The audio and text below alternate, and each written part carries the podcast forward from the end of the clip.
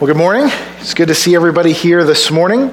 Uh, my name is DJ. I'm one of the pastors here at Trinity, and today I have the privilege of leading us in our study of God's Word together. So I would invite you, if you have a copy of the Bible with you, go ahead and open it up to the book of Daniel. We're going to be this morning in Daniel chapter 7 and looking at verses 13 and 14. If you don't have a copy of the Bible, uh, there's a Pew Bible that should be on the seat rack in front of you. Uh, and in addition, if you didn't get a listening guide on your way in, a little piece of paper that's got the text written in it, it's got some space for notes, an outline of the sermon might help you in following along. You can just slip your hand up, and Alex will come down from the back and make sure you get one of those this morning if you would like it. Uh, but Daniel 7, 13, and 14. Uh, here at Trinity, we do a type of teaching called expository teaching. And what that means basically is that we want to let God's word set the agenda for what we talk about in here, what we study. And so, most often, we are going to open up a book of the Bible and just work through it sentence by sentence, paragraph by paragraph, seek to understand it in its context, and then apply it to life today. And that uh, effort right now has us in the middle of a study of the book of Daniel that we're calling Strangers in a Strange Land. And this morning, as we get into chapter 7, we're reminded once again that the world can kind of be a scary place to live in. Now, here in America, we can, we can do better than most at forgetting just how messed up the world is sometimes, right? We have lots to distract us. We have our jobs, we have our relationships, we have our Netflix accounts, all these things that we can let kind of wash over us and forget how frightening a place the world can be to live in. But you don't have to turn on the news for very long to be reminded of just how messed up this world can be. And, and even if you, you turn off the TV and don't ever watch the news or read the newspaper, we all have things that keep us up at night, right? We've got stresses, we've got anxieties, we've got fears, worries about the future. And what we're going to see this morning is that Daniel was no different on that front. Remember, this is a guy in Daniel who he lived 500 years, more than 500 years before Jesus was born. As a teenager, his city was destroyed. His people were conquered and enslaved. He was taken away from his family, taken to a foreign land, Babylon, where he knew nothing of the people, the culture, and he was made to be a servant in the king's palace. He was re educated. He was stripped of his identity, stripped even of his own name, and given a new name of the culture that he was being thrust into. This is a guy who, at 14, 15, 16 years old, had his world turned upside down. And, and throughout his life, he continued to go through trials of many kinds. He tried to serve the king that he was under faithfully, but yet it seems like over and over again he would find himself unjustly treated, accused by those who were jealous of his position, of his influence. And he even fell victim to a sham law against prayer that was specifically written to have him executed. And yet God has preserved him through all of these things as we read the story of Daniel's life in the first six chapters of the book. And now we shift to the latter half of the book, to chapters 7 through 12, and we, we go from seeing the stories of this man's life to the series of prophetic visions that he had, visions about the future. And those visions could be every bit as strange and terrifying as what Daniel had experienced in his life. He sees terrifying glimpses of beasts, of bloodshed, carnage. These things are symbols of the empires of this world that war and strive after power and influence. What is the answer to those fears? Well, that's the question that Pastor Tom started to answer for us last week as he showed us in Daniel's vision in uh, verses 9 through 12 of chapter 7 that Daniel sees a vision of the Ancient of Days, of God, highly exalted, sitting on a fiery throne. And Tom reminded us that the answer to our fears is a vision of a God who is bigger and greater and stronger than those fears. But this week we're going to discover something even more. In Daniel's visions into the heavens, when he sees the Ancient of Days highly exalted seated on his throne, he doesn't just see God, he sees a man there as well. Who is this Son of Man that Daniel sees? Well, we're going to look at that this morning in great detail because the answer will change everything for you, for me, and for the world. So let's look at Daniel chapter 7. Read with me together verses 13 and 14. As Daniel says, I saw in the night visions, and behold, with the clouds of heaven there came one like a son of man. And he came to the Ancient of Days and was presented before him. And to him was given dominion and a glory and a kingdom that all peoples, nations, and languages should serve him. His dominion is an everlasting dominion which shall not pass away, and his kingdom one that shall not be destroyed. Pray with me as we continue our study this morning. Our God and Father of our Lord Jesus Christ, we ask this morning that what we know not, you would teach us, what we have not, you would give us, what we are not, you would make us. By your grace, by the power of your Spirit, for the glory of your kingdom, we pray these things in Jesus' name. Amen. So in verse 13, we pick up with this series of visions that Daniel sees in the night. I saw in the night visions.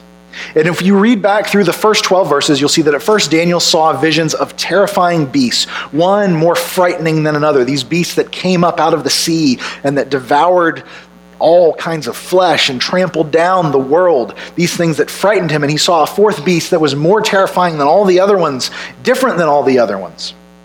These represent kingdoms and empires warring for power and influence over the earth, a very real reality in Daniel's day. And our day's not so different, let's be honest. We can still look around the world at current events and see nations raging for influence, for control, for power. And next week, we're going to get more into the details of that piece of the vision, of what these kingdoms represent over the, uh, the interpretation that is given to Daniel of these things that he saw. But right here in the middle, where we're at today, he sees a picture of God. He sees a picture of the Ancient of Days. And when the Ancient of Days shows up in verses 9 through 12, he dispatches those beasts with alarming quickness. Like the whole thing, Pastor Tom gave a really good illustration last week. The whole chapter is setting up to be like this prize fight. You have these beasts, and they come up out of the sea, and Daniel sees these terrifying visions, and the Ancient of Days comes in, and we're expecting this knockdown drag out. He said, You know, think about it, you order a pay per view fight, and you get all your friends together, and the wings, and the popcorn, and the nachos, and you sit down, and there's a knockout, and the fight's over in five minutes. That's about how it goes here. God, with a wave of his hand, dispatches these beasts, and, and they're taken away. Their influence is gone. And that dominion that gets taken away from the beast, from the kingdoms of this world, it doesn't just go in a vacuum, it gets given to someone. And here we see this vision of a son of man who is going to be given this dominion, given this power over the world. And so Daniel looks into the presence of God himself, and he sees a man there. Behold, with the clouds of heaven, there came one like a son of man, and he came to the Ancient of Days and was presented before him. Now, I want you to consider the contrast here right off the bat is that we have seen the, the powers of this world represented as beasts, ferocious, terrifying monsters. Some Daniel was able to describe as a mixture of different types of animals. One of them, he said, I, I don't even know what you compare it to. They're, they're, it's like nothing else. And then now we come to the climax of the vision, and here stands one like a son of man. It's a picture of ordinary humanity. You have the great, you have the fantastical, you have the terrifying, and then you have a man, an ordinary human being standing there. This phrase, son of man, was often used in the Old Testament to highlight humanity as opposed to deity. This phrase doesn't just pop up in this text, but it's used throughout Old Testament literature, and usually it's used to highlight humanity as opposed to the mighty power of God. A couple examples Psalm 144, verse 3 says, O Lord, what is man that you regard him, or the Son of Man that you think of him? Psalm 146, 3 through 5 says, Put not your trust in princes, in a son of man in whom there is no salvation. When his breath departs, he returns to the earth. On that very day, his plans perish. Blessed is he whose help is the God of Jacob, whose hope is in the Lord his God, who made heaven and earth, the sea, and all that is in them. Do you see the contrast at play in those Psalms?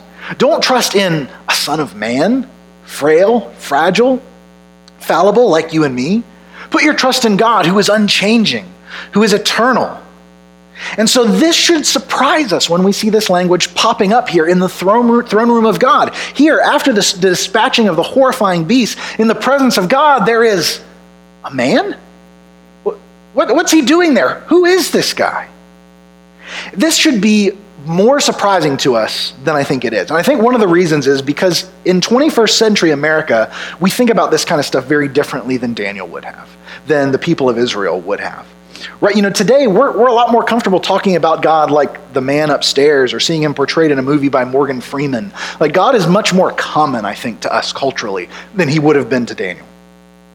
In the 6th century BC, written by a Hebrew author to a Hebrew audience, Daniel would have had a very different picture and conception of God than, than I think we're tempted to have in our culture today. In Daniel's world, God is altogether other. People do not spend time in God's presence in the Old Testament. Right? In the Old Testament, we have one recorded example of a, of a human being going into the very glorified presence of God, and that's Moses. And Moses gets hidden in a cave and gets a glimpse out of the opening of the cave of the periphery of God's glory because anything more would be too much for him. It would kill him. If you remember the solar eclipse that we had last year, you know, don't stare directly at it, it will burn your eyes out. That's kind of the idea when we see the picture of God in the Old Testament. In fact, nearly everything in the Old Testament, in the forms of rituals and worship, are meant to communicate that an insurmountable barrier existed between God and man. Right? If you ever spend any time reading the Old Testament, you see there's rules, there's ceremonies, there's laws, even the fact that the temple itself had concentric courts built within it that were more and more restrictive on who could enter as you got to the center. And in the very center where God's presence dwelt, only one guy, the high priest, was allowed to go in, and only one time a year at a specified time, and never without taking the blood of a sacrifice in there. All of these things meant to communicate God is God and we are not. And we don't come to him on his terms. There is a barrier that exists there. Now, place yourself in that world in that frame of mind, like Daniel would have had, and then read verse 13 again. Behold, with the clouds of heaven there came one like a son of man. There's a man in the presence of God. Let this strike you as odd this morning. We're likely to read this whole thing backwards. See, we're confounded and confused by the beasts, and we want to know what do they represent, and what's the horn, and what's the third beast, and, and is that this kingdom or that kingdom? But the notion of a man showing up in the heavens really doesn't elicit much of a shrug from us. You see, to Daniel, this was likely the most puzzling part of the entire vision. Who is this?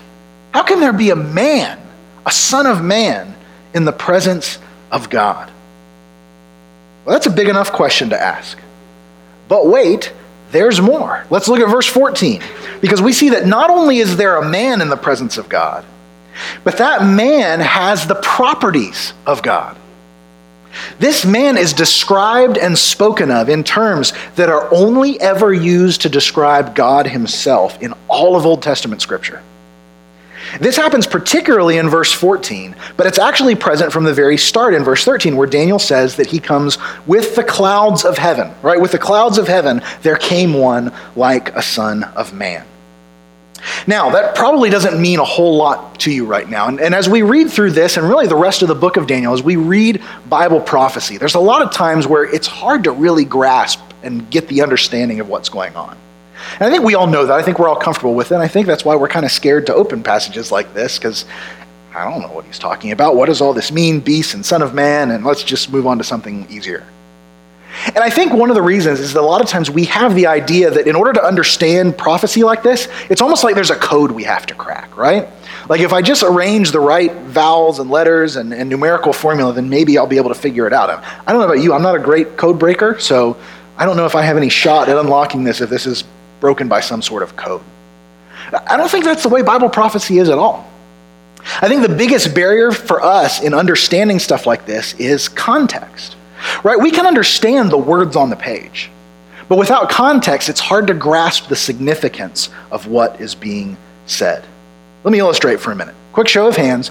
How many people here would say that you are a pretty decent baseball fan? Follow baseball. Couple? Not too many? All right. Well, this will work out great then. What if I told you that in 2001, Barry Bonds hit 73 home runs in the season? Right? Everyone in this room understands what I just told you. You get what the words mean, you know probably what a home run is. But if you don't know anything about baseball, that information doesn't mean much to you. It's just data. What is the significance of what you're telling me? Well, what if I told you that it was the all time record in baseball history, dating back from today all the way back to the 1800s when they first started keeping track of such things? Well, now you got a little better idea of, of why it's significant. What if I told you that Bonds was using steroids during his career? Well, that colors your understanding even a little bit differently. What if I told you the highest total anyone has ever put up without the cloud of steroid suspicion is only 61? When I give you that additional information, it's one thing to say Bonds hit 73 home runs. That's data. When you get the context, you understand why that data is significant. I'm going to suggest to you that this text this morning functions in a lot the same way. When I say, and when the text tells us, Behold, with the clouds of heaven there came one like a son of man, you understand those words, you know what they mean. You can probably picture in your mind this vision of a man coming on the clouds. But why does that matter to you? What am I supposed to get out of this? Well, to do that, we need to look at the Bible with more context, understand it, not just this text in, in, uh, in isolation from everything else, but how does this fit with the greater theme of the Bible? Is this just flowery, religious sounding language? I would say no. First up, contrast again. Contrast this appearance of the Son of Man with the appearance of the four beasts that we saw last week. All four of the beasts were, were described as coming up out of the sea. Now, to the Hebrew people, they were not a seafaring people. Like they didn't like to sail. They weren't big fans of the ocean or the sea. And so in Hebrew literature, the sea is often used as a metaphor for the world, especially the Gentile world opposed to God in all of its uh, unrest and all of its frightening uh, turmoil. And so when the, when the Bible uses the imagery of the sea, it's usually an imagery for rebellion against God in the world. And so all four of these beasts, it makes sense they rise out of the sea, right? That these kingdoms, these grasps at power come from a world that is opposed to God, that rebels against him. But the beasts come out of the sea. The Son of Man comes from the clouds. He doesn't come out of the world, he comes from another world. The idea here is to highlight this is something altogether different.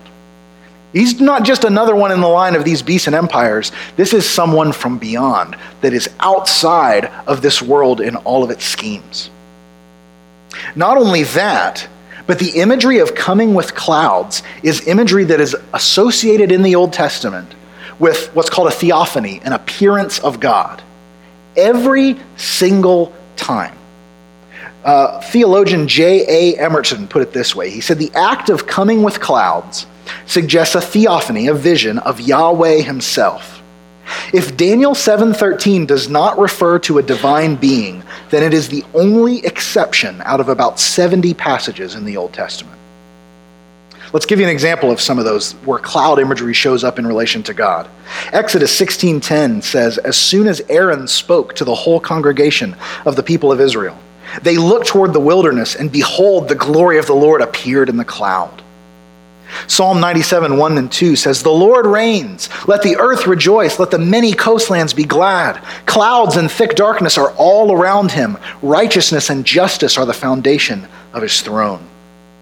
Psalm 104, 3 He lays the beams of his chambers on the waters. He makes the clouds his chariot. He rides on the wings of the wind. Isaiah 19:1 Behold the Lord is riding on a swift cloud and he comes to Egypt and the idols of Egypt will tremble at his presence and the heart of the Egyptians will melt within them. Nahum 1:3 The Lord is slow to anger and great in power and the Lord will by no means clear the guilty. His way is in the whirlwind and storm and the clouds are the dust of his feet. We could go on and on but I think the point is clear. When you read the Old Testament, the imagery of clouds and one who comes with clouds is imagery reserved for God. And so when Daniel would have heard this and seen this vision, that there is a Son of Man coming with the clouds, the imagery would have been unmistakably divine. Daniel would have understood wow, that not only is there a man in God's presence, but the man is coming on the clouds. The only one who ever comes on the clouds is God. What, what is going on here? So the picture of the Son of Man's arrival is a picture of divinity. But what comes next in the vision? Well, verse 14, we're told that he is given kingdom, a kingdom and dominion. Right? What the beast clawed and raged and fought to possess is just freely given to the Son of Man. And to him was given dominion and glory and a kingdom that all peoples, nations, and languages should serve him. He's given this dominion that all peoples, nations, and languages should serve him. Well, that sounds pretty remarkable already, right? That this is a kingdom that is universal in its expanse. All kingdoms, all nations, all languages. But this is actually, I would say to you, even more remarkable than it might seem. Because we're told that this is so all people will serve him. This is not just the language of a household servant. You know, if you're thinking Mr. Carson from Downton Abbey, like this is not just we're going to serve him like a butler serves a master or a king is served by his servants. This language for serve, again, is divine. The language, the Aramaic word here for serve that we translate as serve is pelah. And it shows up nine times in the book of Daniel, this word gets used. Every other time, it refers to serving or paying reverence to either a deity or a supposed deity. A few examples Daniel 3 12. When Shadrach, Meshach, and Abednego are being accused in the episode of the fiery furnace, the accusation is These men, O king, pay no attention to you. They do not serve Pelah, your gods, or worship the golden image that you've set up. Then Shadrach, Meshach, and Abednego's response in Daniel 3:17. If this be so, our God, whom we serve, Pelah, is able to deliver us out of the burning fiery furnace, and he will deliver us out of your hand, O king. Let's go to the episode of Daniel in the lion's den, Daniel 6, 16. Then the king commanded, and Daniel was brought and cast into the den of lions. The king declared to Daniel, May your God, whom you serve, Pelah, continuously deliver you. Every time this word gets used in the book of Daniel, it's in relation to a deity or one who at least is pretending to be a deity in the, in the sense of the Babylonian gods. This is a word of much more significance than just human service. In fact, some versions, if you have a copy of the Bible, the, uh, the NIV, it even translates this word as worship where it shows up. And so when we're told here that he's given a kingdom so that all peoples, nations, and languages would serve him, this is a picture of this Son of Man receiving worship from the whole earth. And in the Israelite mind, the notion of a man receiving worship like God would have not only been a foreign idea, it would have been blasphemous. You don't worship created things, you worship God, the Lord our God. The Lord is one. And yet, here is this vision of a Son of Man given a kingdom by God so that all people in the earth would worship him. Only God is portrayed in the Bible as worthy of receiving worship. And yet, here, the Son of Man is given dominion precisely so that he will be worshiped. Can you feel the strangeness growing in Daniel's mind as he sees this? What's he to make of it? But even more comes to light here. Notice the last truth that is emphasized in verse 14, namely that his dominion and his kingdom are eternal in nature, they never end. Verse 14, that all peoples, nations, languages should serve him. His dominion is an everlasting dominion which shall not pass away, and his kingdom one that shall not be destroyed. Again, eternality is God's domain, not men. In fact, if you've been with us for our study through the book of Daniel, you'll know that one of the main themes of the book so far has been the fact that all earthly kings, all earthly kingdoms, all earthly powers, no matter how great and awesome they might fancy themselves to be, inevitably crumble in the face of God's eternal and divine power. When God says you're done, you're done. Doesn't matter how great you think you are. In fact, we've seen one of the chief characters in the book, Nebuchadnezzar, king of Babylon. He's been through a lot, including a cycle of personal insanity, all designed to show him and convince him that only God's rule is eternal. Only God rules forever and ever. Only God has a dominion that has no end. Namely, God is God, you are not Nebuchadnezzar. That's the big lesson that he's learned throughout the book. Daniel 4, 34 and 35, at the end of that cycle, Nebuchadnezzar finally gets it and he says, I blessed the Most High and praised and honored him who lives forever. For his dominion is an everlasting dominion, and his kingdom endures from generation to generation. All the inhabitants of the earth are accounted as nothing. And yet, here, it is this Son of Man of whom it is said, His dominion is an everlasting dominion. His kingdom one that shall not be destroyed. Again, eternality, universal rule, those are things that belong to God and to God alone. It's been the whole point of the book so far. But when the Son of Man shows up, he is given a kingdom that all people would serve and worship him, and that kingdom will be eternal. It will never pass away. The Son of Man will rule all of the world in an eternal kingdom. So, what on earth are we to make of this? I can imagine Daniel at this point being just flustered. what, what am I seeing, God? What, what are you trying to tell me through all of this?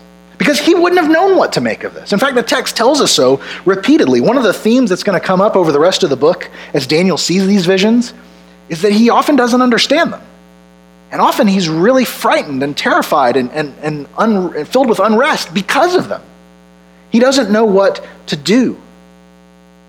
But again, remember what I said earlier. What is key to understanding things like this in the Bible? Context. And we have far more context than Daniel ever did.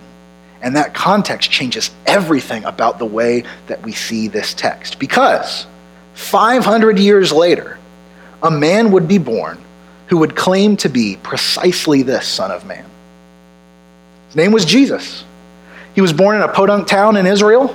He lived for 30 years, a rather unremarkable life as a carpenter's son. And then at age 30, he started traveling throughout Galilee, throughout Judea, and teaching about God, talking about the kingdom of God, which he said was at hand. The kingdom of God is at hand. He said remarkable things, and people started listening.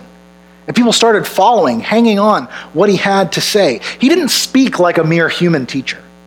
You read the words of Jesus in, in the books of Matthew, Mark, Luke, and John. He didn't talk like just your average Joe that's come up with some new spiritual principles. He spoke like somebody who carried real authority, who carried divine authority. And that brought him into conflict with some of the religious leaders of his day who thought, who does this guy think he is? Like, has anything good come out of Nazareth, his hometown? That's one of the things that they would lobby up against him. But he f- performed miraculous signs to back up his big talk, right? We have accounts of him healing the sick, giving sight to the blind, even raising the dead. Some people called him teacher. Some people called him prophet.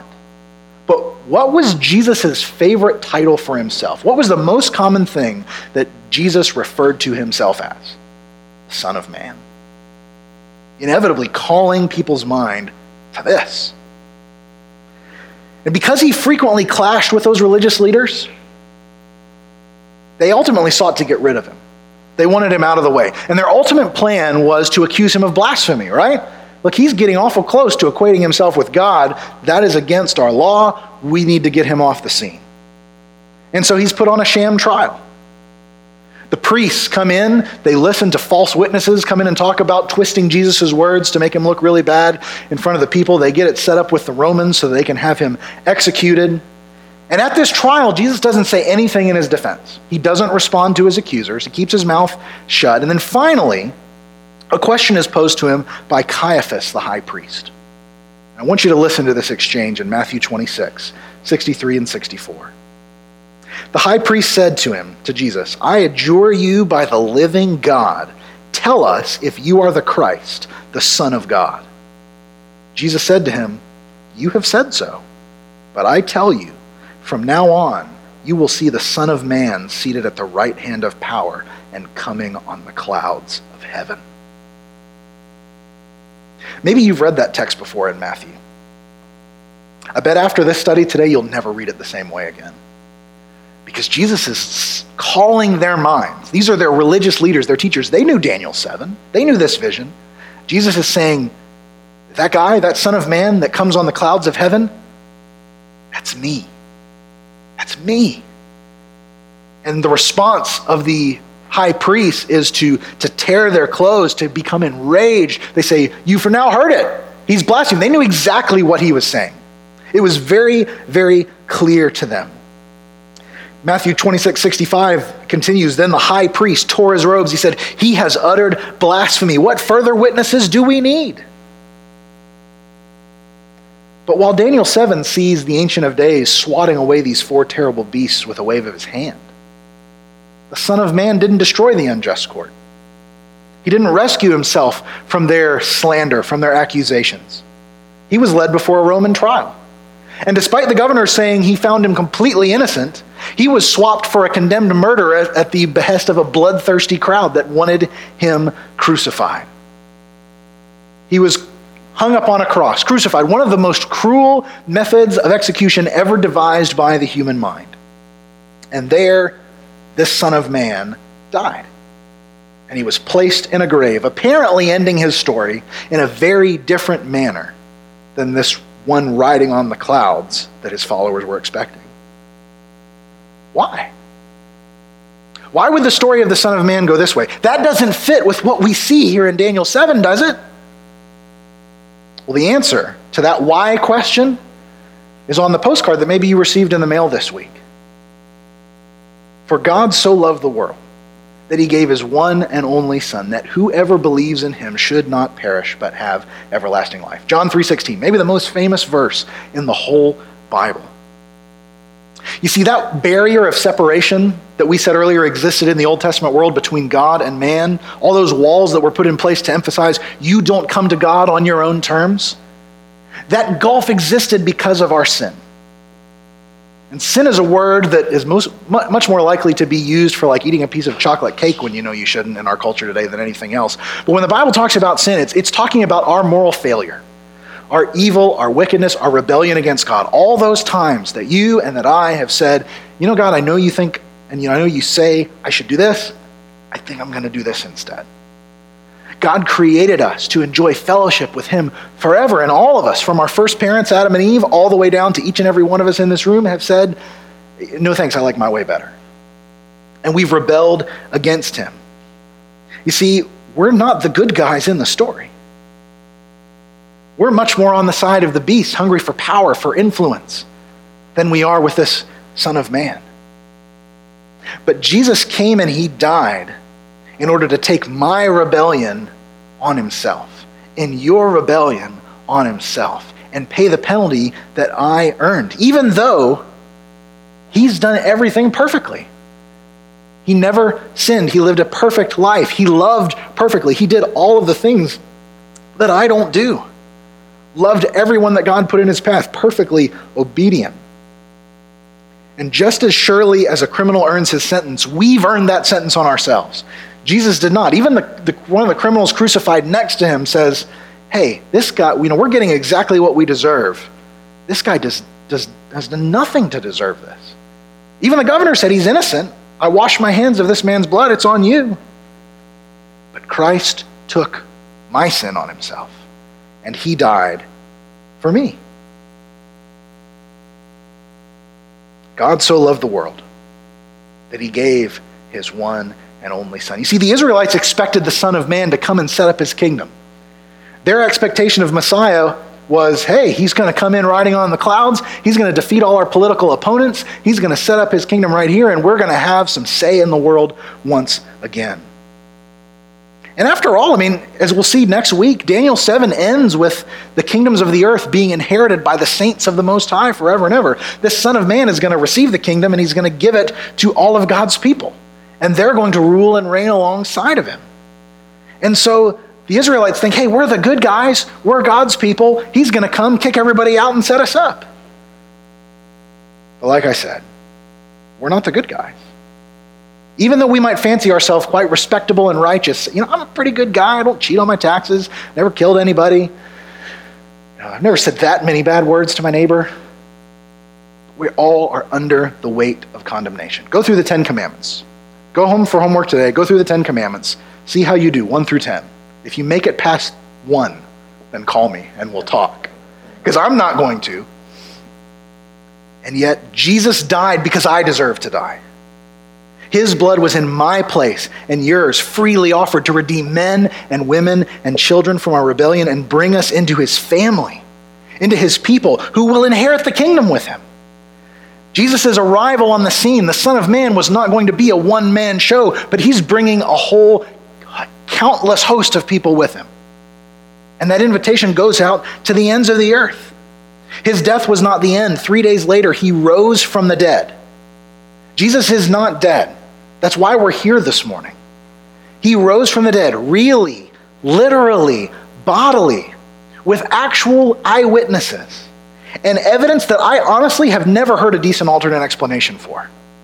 If you've got one, let's talk after the service. Let's have coffee this week and talk about the questions. But the Bible says he rose from the dead.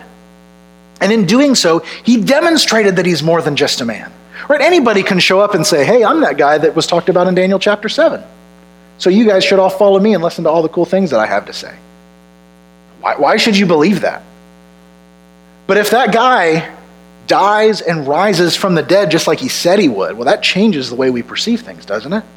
Now you have my attention. Jesus rose from the dead, victorious over sin and death, and proved he was more than just a man. He was the Son of Man, and the world now belongs to him. 1 Corinthians uh, 15 puts it this way it says, by, For as by a man came death, by a man has also come the resurrection of the dead. For as in Adam all die, so also in Christ all shall be made alive, but each in his own order. Christ the firstfruits, and then at his coming, those who belong to Christ. Then comes the end, when he delivers the kingdom to God the Father after destroying every rule and every authority and power. For he must reign until he has put all his enemies under his feet and the last enemy to be destroyed is death.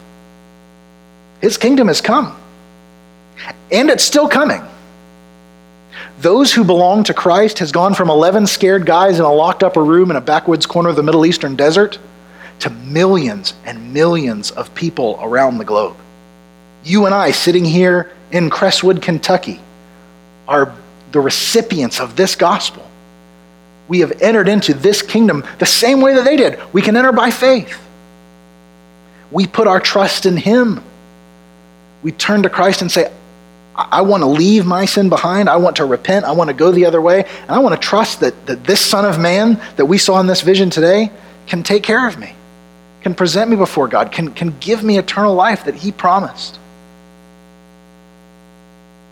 One day Christ will return. And this time he will have all the splendor pictured in Daniel 7. Remember his words to the high priest From now on, you will see the Son of Man at the right hand of power and coming on the clouds of heaven.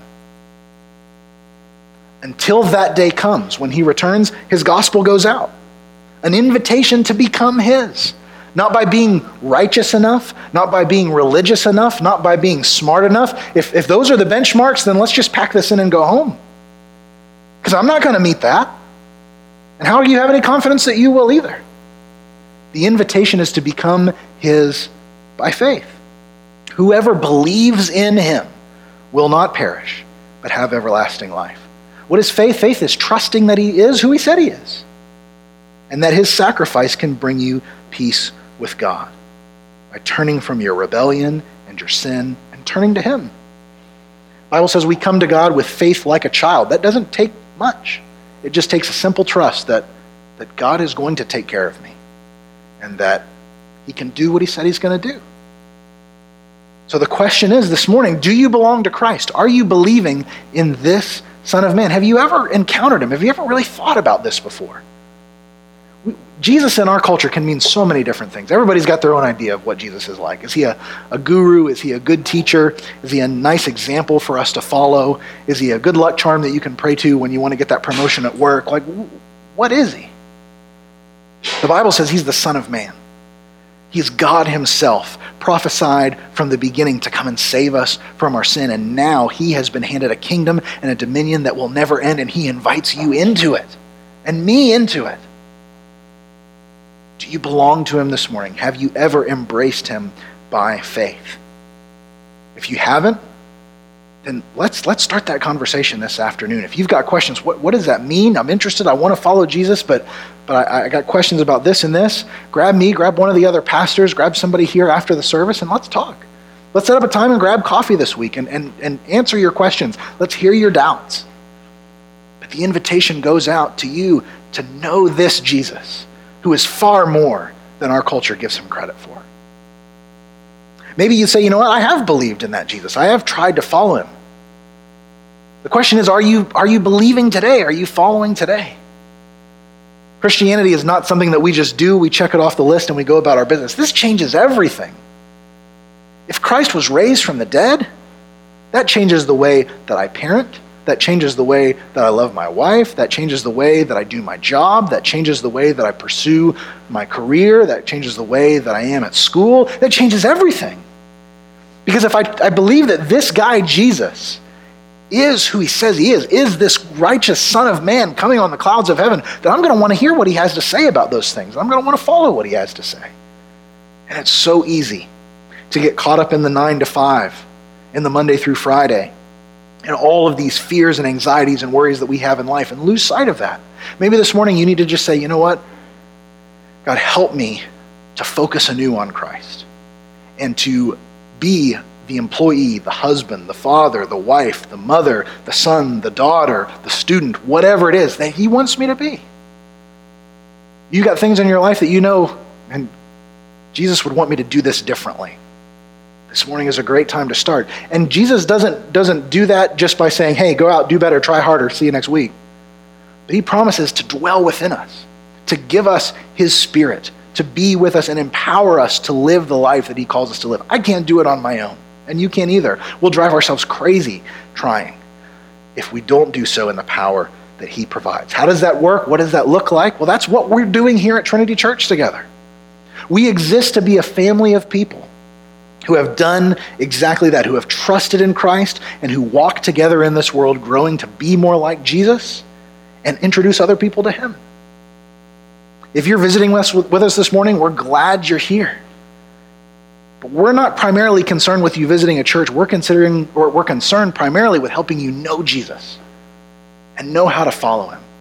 And if you want some people to walk alongside to help you in that, we would love to have that opportunity. That's what we're trying to do for one another. I saw in the night visions, and behold, with the clouds of heaven there came one like a son of man. And he came to the Ancient of Days and was presented before him. And to him was given dominion and glory and a kingdom that all peoples, nations, and languages should serve him.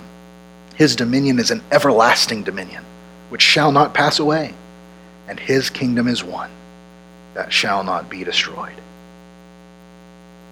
Have you taken up residence in that kingdom? The invitation this morning is to come, to trust, and to follow. And if you are taking up residence, continue building a home here. Continue to live and invest your time and energy and effort and resources for the kingdom and, and not just for yourself. And let's encourage one another in that effort today. Let's pray together. God, help us to see Jesus rightly this morning. Help us to see not just a humble Christ who came, who came to serve, who gave himself for our sins. But help us also to see the risen and exalted Christ, who rules and reigns forevermore, who has been given authority and dominion in a kingdom that will never end. God, don't let us see just one side of the coin. And Father, when we fear, when something happens this week that up, upsets our calm, that overturns our plans, may we find our solace, our strength, our comfort in the fact that Christ is on the throne and he is with us and nothing in this world can separate us from the love of Christ. God, I pray that you would call us close today, that you would remind us of who you are, of what you've done. If there's anyone here who does not know you, who has never considered these things, never taken that first step of faith, God, I pray that you would work in their heart, that you would draw them to yourself, that you would show them your glory and your goodness and your great love. God, for those who have taken that first step, but are struggling with the steps they have to take this week, God, may you give grace. May you remind them of the truth that you give us in your word. Build them up, strengthen them for whatever they have before them, and help us to walk in faith day by day. God, as we continue in our worship this morning, may we not just sing but may we overflow with thankful hearts at who you are and what you've done. May we be amazed today. God, give us wonder. And help us to have the strength we need to honor and glorify you in all that we say and all that we do. God, may we lift up not just this church, God, may we lift up your kingdom the ends of the earth for the sake of your Son, in whose name we pray. Amen.